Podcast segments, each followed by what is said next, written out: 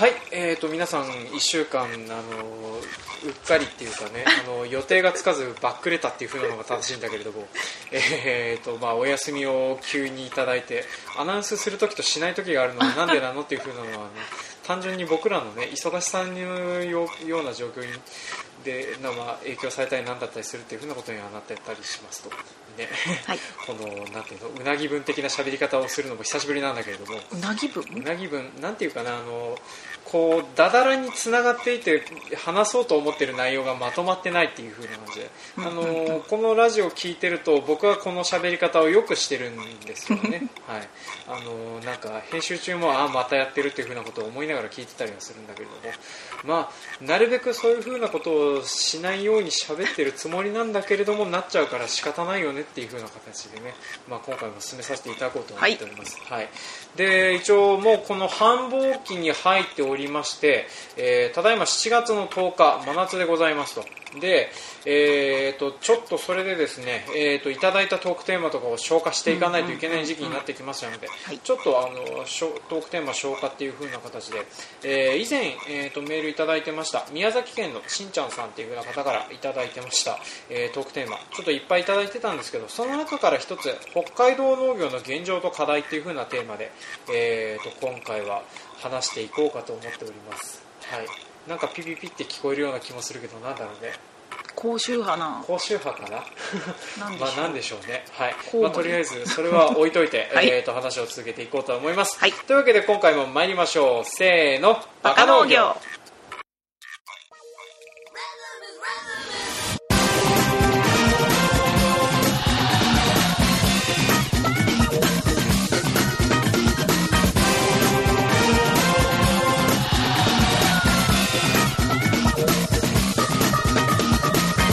の番組は北海道の中心部札幌市のちょっと東側にある江別市から青年農業者がお送りする不真面目系農業トーク番組です。お相手を務めさせていただくのはジョンとペンダです。はい今回もよろしくお願いします。そうだ。そうだ、はい。よろしくお願いします。えーとお聞きの通りぎっちゃんちょっと今回はた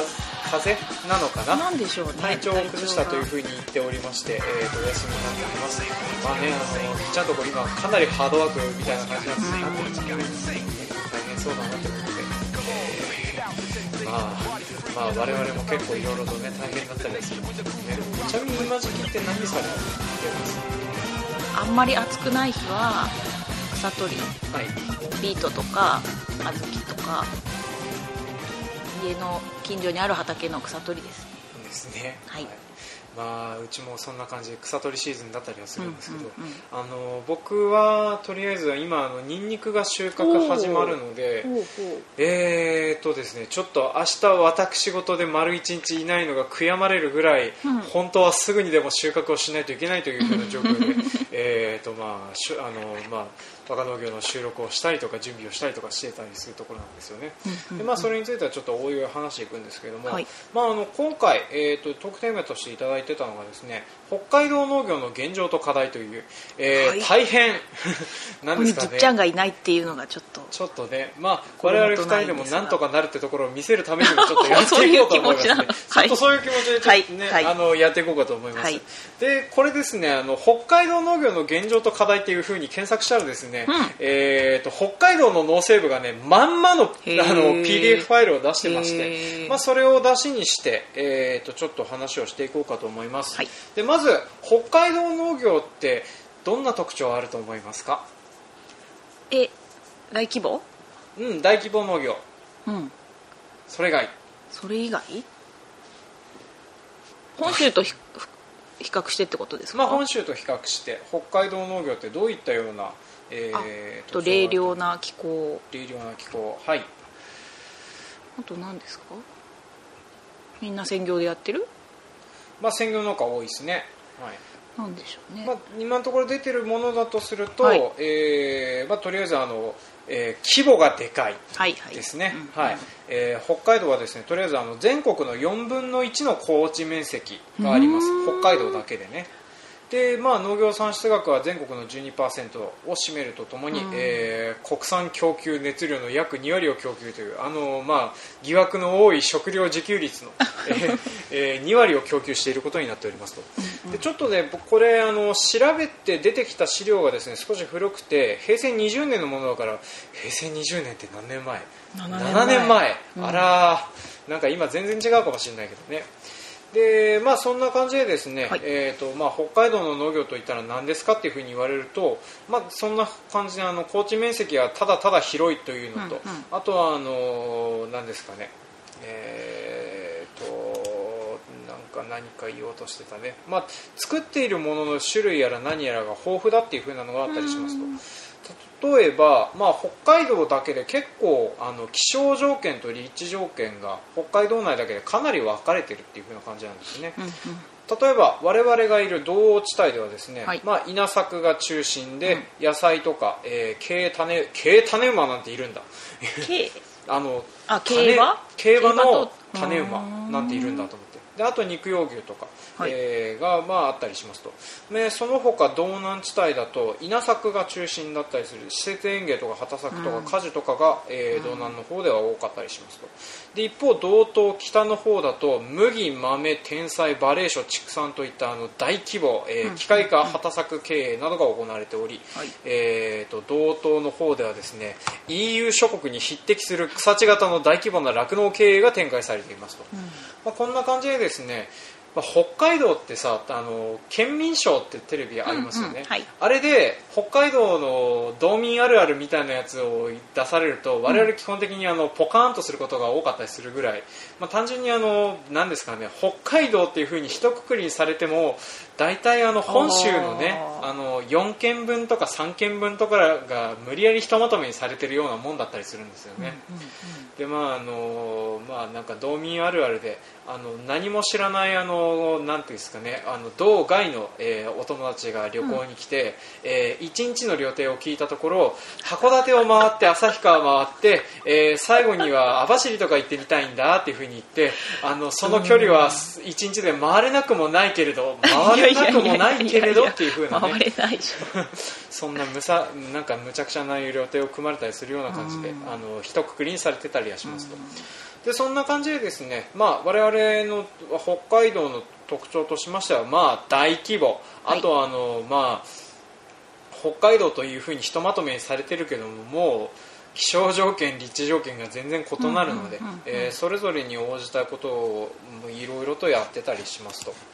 で、えーとまあ、我々の現状のなんですけれども、はいまあ、北海道のこんな感じで特徴はあるんですけれども、まあ、今のところ現状として、えーとまあ、あの北海道の農家年々下がっていく一方ですっていう風なのがまあ人としてうんなんでか人口比率としてあったりしますと。でこれはまあ全国的によくあることなんですけれどもえーとですね。農業人口が減ってる。まあ、農業人口減っております、でまあ、地方に行ったらもう人もどんどん減ってるような状況で、うんうんうんまああのなんていうのかな。そこの農協がやってるスーパーしかないえーとあー酪農地帯とかもあったりするとかっていう。でそんな感じなので、まあ、ちょっと人がどんどんどんどん減ってる状況だったりしますと、その割にはね江別農家は多すぎなんだけどね。江別は江ね別はね。多いですね、まあ、多い地域と多くない地域はあるんですけれども、うん。まあ、例えばあの僕がいる豊幌なんかは、えー若手農家が言い過ぎるので土地が開かないっていうね, うん、ねそうね。そうなんですよね半分ぐらい別の地域に行けばいいのにとは思うんだけど。そんなこと思うんだ。そんなことね。いやちょっとねあの規模拡大するにはとは思うんだけどね。拡大するための土地が開かねえなっていう風な状況になってて、まあいいっちゃいいんだけれども、まあ、困ってるところは困ってたりします。であと農家の特徴としてあとはあのなんですかね認定農業者とか農業生産法人はちょっとあの増えてってるみたいなんですよね、はいまあ、に平成20年の段階でとかだったりはするんですけどそんな感じでちょっとあの農家人口としては少なくなっているんですけれどもあの、まあ、農業法人自体はちょっとずつ増えていって、うんなんていうかあの大規模化というかあの経営一つにまとめやすいっていう風なような、えーという土壌がもともとあったりしますと。でこれなんでかっていうと単純にあの、えー、と1軒あたりの農家がもともと大きかったところが多くて、うん。あのなんですかね機械協同組合とか共同なんとか組合とかまあありますね。本州でももっともっとあるとは思うんだけれども、人が少なくなった時に空く農地の量がでかいので、うん。例えば1軒だけでも頑張ってそこを集約して集めていくとそのなんていうのかなあの規模の暴力っていうのかな、うん、あの一人でうん百ヘクタールも耕せればそりゃそれだけで麦探索でもなんとかなってたりするよねっていう風な状況になったりするので、まあ、そういう風なのがあるおかげ、まあさすがにねその規模の暴力だけでなんとかなっちゃうっていう風な人よりもあのちゃんとあの技術とかもあるとは思うんだけれども、まあ、面積だけでなんとかなっちゃうっていう風な面もあってちょっとそのうん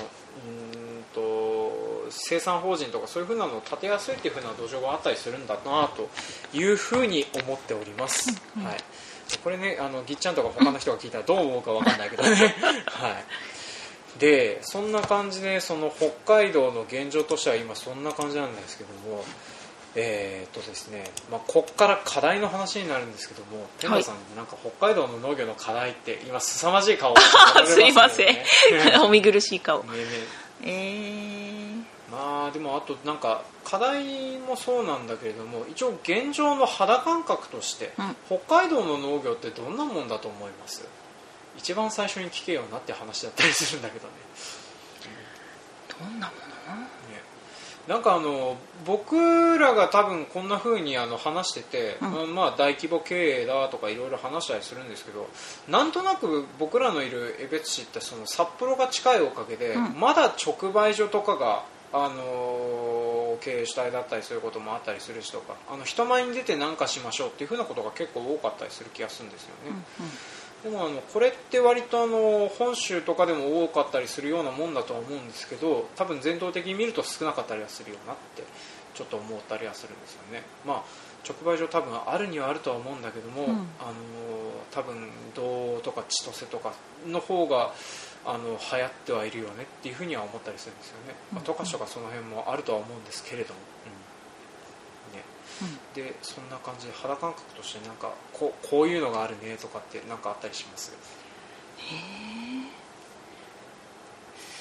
うん。うち38うん。ヘクタール作ってるけど、うんうん。まあ、平均よりこの地区では多いと思うけど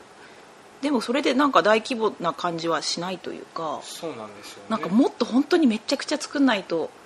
そうなんですよね。合わねえな。大規模でやってるっていう感肌感覚としてはそんななんか、ありますよね、うん。割とあの本州の規模とかっていう風なのを聞くと例えばあの1軒あたりの農家の平均耕作面積みたいなのが例えばあの10ヘクタール切ってるとか、うん。なんかそんなようなところ、まあ、中山間地とか山の中とかはもっと少なかったりするんですけどそれと比べるとまああの僕らはまあまあおお平均の段階で多かったりはするんですけども、うん。それでもまあ上には上にいるっていう風な感じがするんですよね。で例えばあの僕らのお隣の空知の方とかだと1軒でねそれなんか聞いたら100ヘクタールとかそううん超えてるのがざらにいたりするっていうね、うんでここからちょっとあの、まあ、僕らが課題だなっていうか僕が調べて課題だなって思ってた点はですね例えばあの、えー、と昨今話題になっております TPP、うんうん。えーとそろそろ妥結するかなってところになってて、ね。なんかあの、ね、報道が少なくてなんかなんか不穏だなって思うことが多いあれなんでございますけれども。であれの影響をですね例えばドカッと受けるんじゃないかっていうふうに思われているのが、まあ、皆さん知っての通り米だったりしますと、うんまあ、米はあの安いものが入ってきて、えー、とそれのおかげで、まあ、今売ってる米の値段とか下がるだろうねっていうふうなのところが困るなとは思うんですけどもそれ以外にですね例えば大規模経営みたいなものも影響を受けるんじゃないかなっていうふうに言われてたりするんですよね。まあ、例えばあのいくら我々あの平均的になんか耕作面積広いっつったってですね例えば100ヘクタールとかそんなもので多分広い方っていう風になっちゃうと思うんですよね。でもそれってあの例えばアメリカの平均的な農家の耕作面積って何ヘクタールだと思うって聞かれるとうん。何ヘクタールぐらいだと思います？アメリカ？アメリカ。300? ぐらい？300、まあ、まだまだ少ないですね、まあ、でもあのそれでも180ヘクタールぐらいが平均的にあったりしますと。オーストラリアどのぐらいだと思います？桁が違う。桁が違う2000とか？うんもっと多い、あ本当？うん、オーストラリアはですね3423ヘクタールっていうね。まあ、その代わりあの雨が降らなすぎてうん。水利用とかがね大変だったりするみたいな話は聞くんですけれども、うんうん。まあそんな感じでですね世界的に、えー、ととにかくあのなんていうんですかね面積がでかいところとあ相手にしなくちゃいけないってでそして TPP の話をしておいてオーストラリアって TPP 入ってたっけ？入ってますよ。入ってるよね、はいそうですね、はい。そりゃ影響あるよっていう、うんうん。で例えばあのアメリカ、オーストラリア、まあ、それぞれあの小麦やら、えー大豆やら当然作ってますと。でそういうのがドカッと入ってきた場合に我々はどういうふうになっていくのかねっていうふうなのがところ今のところの課題だったりはしますと。でこの畑作関係ってそのなんだろうね。付加価値とかそういうふうなものをつけていくことで、えーとまあ、僕がその平成20年度の農政農政北海道の農政事務所の人方がやってる感じだと、まあ、そのなんていうのクリーン農業と入れますとかそういうふうなラベル付け、えー、とそういうクリーン農業をしてますから買ってくださいねとかっていうふうなのでやってたりするんですけどもでも多分あの麦とか、えーと大豆とかそういうふうなものって品質もそうだとは思うんですけれども海外のものを使って考えたりするとかって、まあ、値段に引っ張られてそっちの方に行くんじゃねえのっていうふうな恐れも当然あったりはしますと。うんうんで、えー、とちょっとそういうふうなものもあるとは思うので、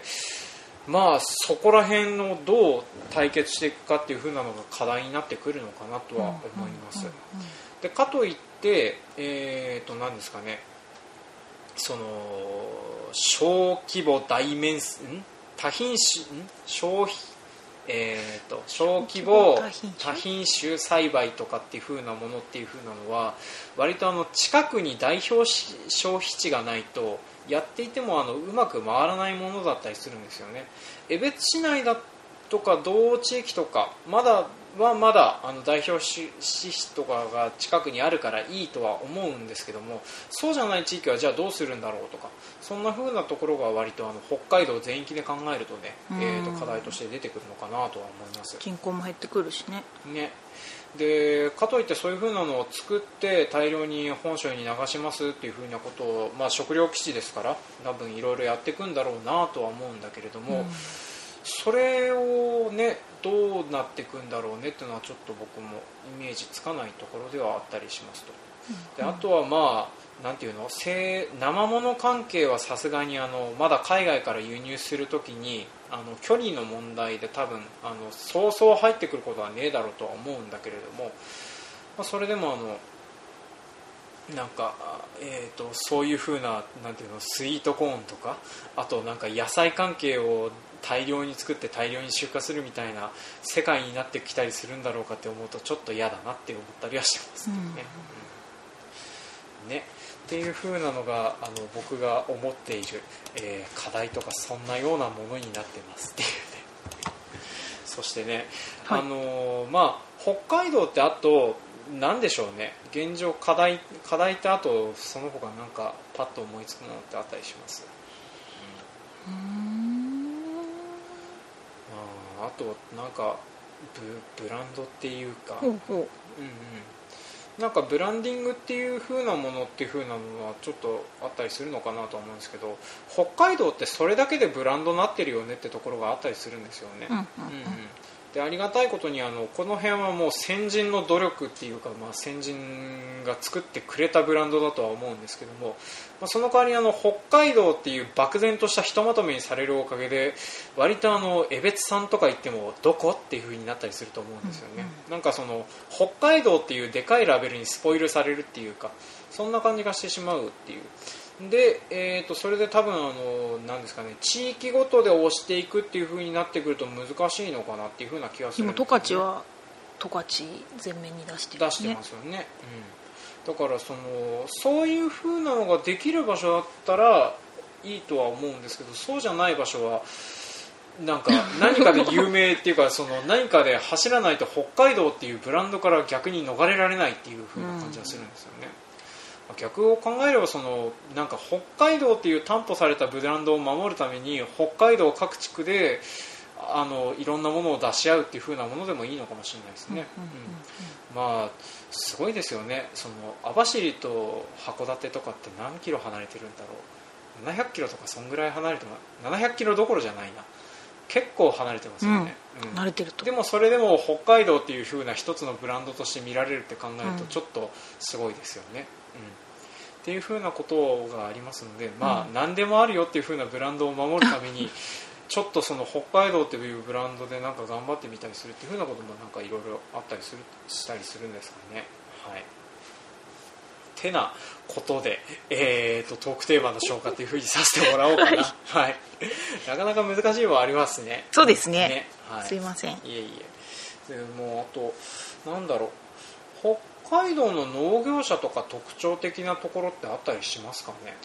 へえつってもあの意外と他のところの農業者と会う機会が我々ないっていうのもありますからね。うん。県をまたいでっていう。うん。でもなんかあの北海道の農業者あの温度差やっぱ感じる瞬間はあるんですよね。温度差っていうか物の考え方っていうか。例えばあの十勝の人方って会うことないじゃないですか。うん。割とあの熱量の差というか喋ってみるとなんだろうあの人方って思うことは結構あったりするんですよね、うん。まあ、あのほとんどあのほ十勝の人とかと僕らは関わることはないのでうんうん。何とも言えないんですけれども、うん、であとはあの何ですかね、えーとまあ、全国大会的なものに出たりすると、うん。あの過疎の村で頑張っていく姿っていう風なのを見たりするとそれはそれで大変だなってなんか青年部のうん。集まりなのに壮年部？総年部そう。そう。清総年部ってあるんですよね、うん。だから青年部だけだともう人数的に足りないからっていう。もうお父さん的な人が来てるみたいうんうんうん。なのびっくりしましたね。だからそのなんかなんていうかな農業をなんとかしていこうっていう風なのもあるんだけれども、うん。その村をなんとかあのうん人口を維持しなくちゃいけないみたいなうん発想を持ってる人方がいるっていう風なことを考えるとちょっとすげえもんだなって思ったりしますね。うん。まあ、そんな感じでちょっと人もいろいろいるよねっていう風なことで、えーとまあ、まとめとさせていただこうかなと思います。はい。はい というわけで、えー今回はちょっとトークテーマ消化という風な形で、えー北海道農業の現状と課題のお話でした。はいはい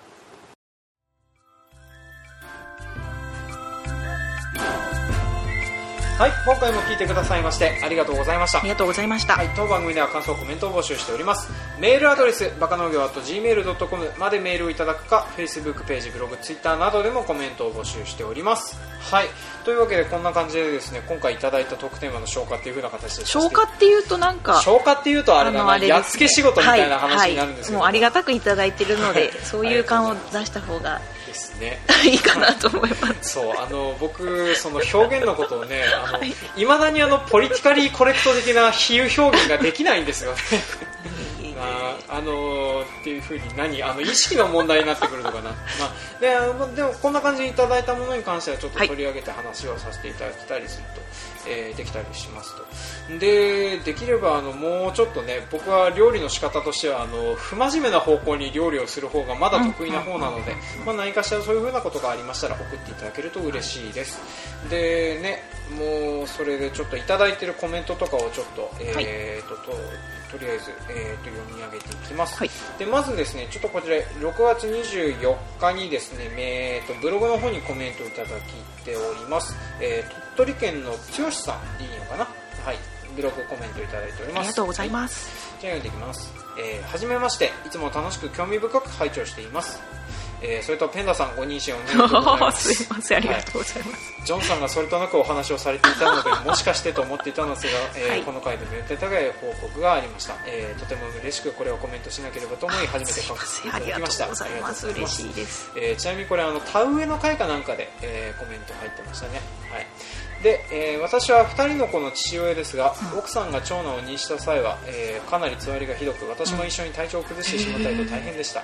が2人目の長女の時はつわりもほとんどなく出産までとても順調でした。兄弟でその状況が違うというのも不思議に思います、うんうん。えーペンダさんまずはお体をいたわっていただきご無理のないように農作業に従事してくださいね。ありがとうございまはい。す、、私は現在父親の柿栽培を継ぐべく会社を退職し大学校で勉強中です。配信が野菜やお米中心なのはやむを得ませんが いつか花についても触れていただけたら嬉しいです。あ、えーそれではこれからお体に気をつけて配信を続けてください。楽しみにしていますはい。そんな感じでメールをいたあコメントをいただきました。ありがとうございます。はい、ねそんなか子供を産むって大変ねっていう。ね旦那さんも一緒に具合悪くなるなんてね。すごく奥さんに寄り添って優しい方なんだと思う。うちは絶対そんなことはないから。そうなんですか、あー家庭によっていろいろと状況があるんですね。うん。うんはい、まあそうですね、まあ、いずれちょっと柿栽培やら何やらについてもね何件かね、何件かいたりはしますからね。うんうんはい、ちょっと話をしたりとか考えてみようかと思います。はい。ありがとうございました。で続きまして、えー、とメールいただいております。6月にお29日ぴょこさんからメールいただいております。ありがとうございます。ありがとうございます。はい。えーこんにちは。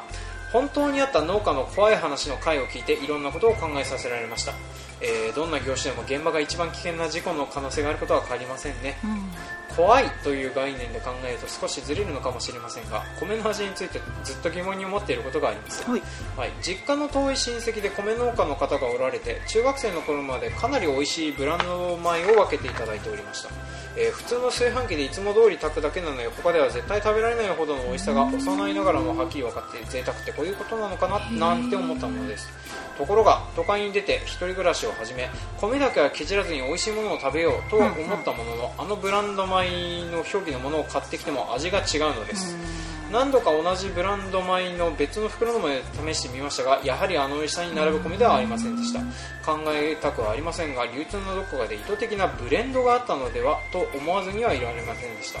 味が落ちる可能性としては流通の過程で鮮度が落ちるなどの要因も考えられますがこれは他の作物、えー海産物でも同じことが言えますね。実家でいただいていた米はあのドーンと1票の丈夫な紙製の袋でした。あの袋の米の鮮度のいやいや味の劣化対策にも良かったんでしょうか。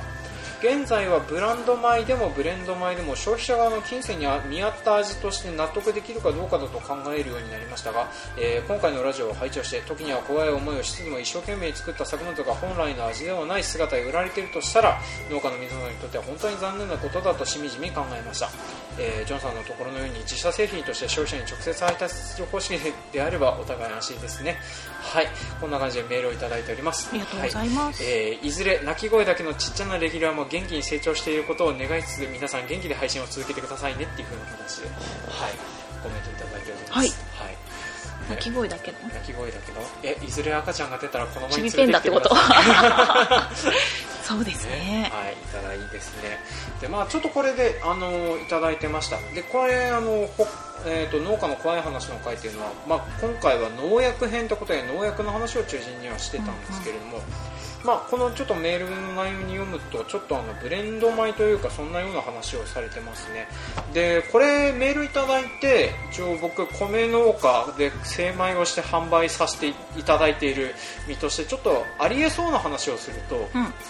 多分これあの単一農家さんそうね。うんうん。美味しかったっていう風な話なんですけれども、基本的にですね出荷されるお米っていう風なのは大体あの農協とかで一元に集めて、うん。同じ品種で、えーまとめられたものが出てくるんですよね、でそれが流通ルートに乗って販売されるのでいろんな農家さんの同じ品種の同じ地域の味になってしまうんです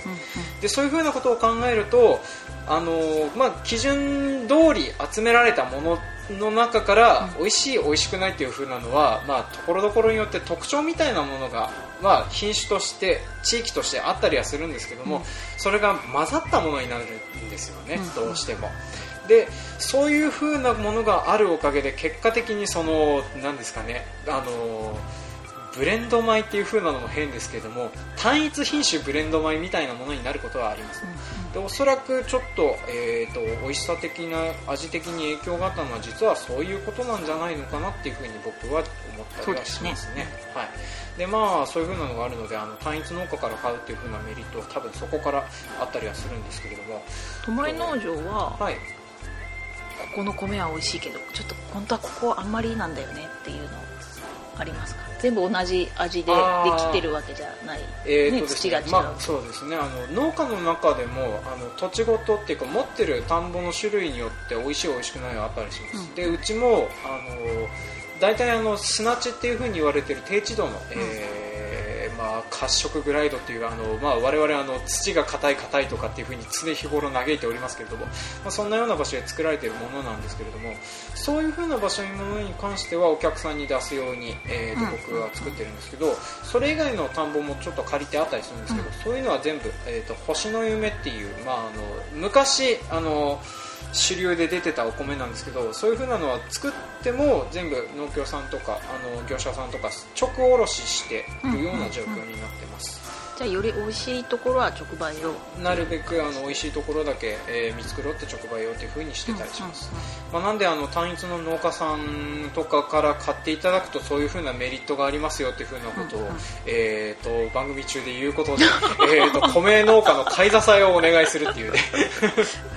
まあちょっとね今時期ちょっとお米がどんどん安くなってきておりますけれども、うん。えー、とスーパーに並ぶのは基本的には多分農協とかそういう組織的に集められたお米だったりはします、なんで、まあ、そういう風なのと比べてちょっと高いかもしれないですけどもあの単一農家から買うとこういう風な利点がありますよっていう風なのだけお伝えして、えー今回は締めさせていただこうと思います、はい。でまあねあのいただいたメールに関してあの、我々料理できる場合もあるし得意じゃない場合もあります。っていう、今回はちょっといかがだったんだろうかとは思うけどね。まあでもあの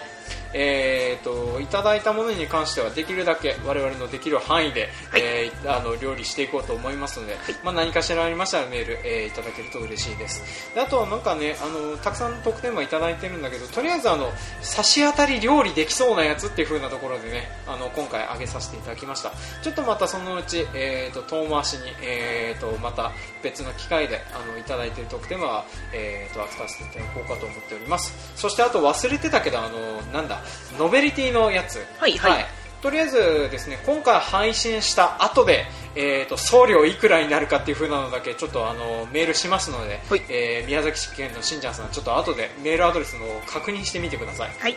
そんな感じでちょっと今回、えー締めさせていただきます。はい。というわけで今回も長々と聞いていただいてありがとうごありがとうございましたはい。次回もお楽しみに。楽しみに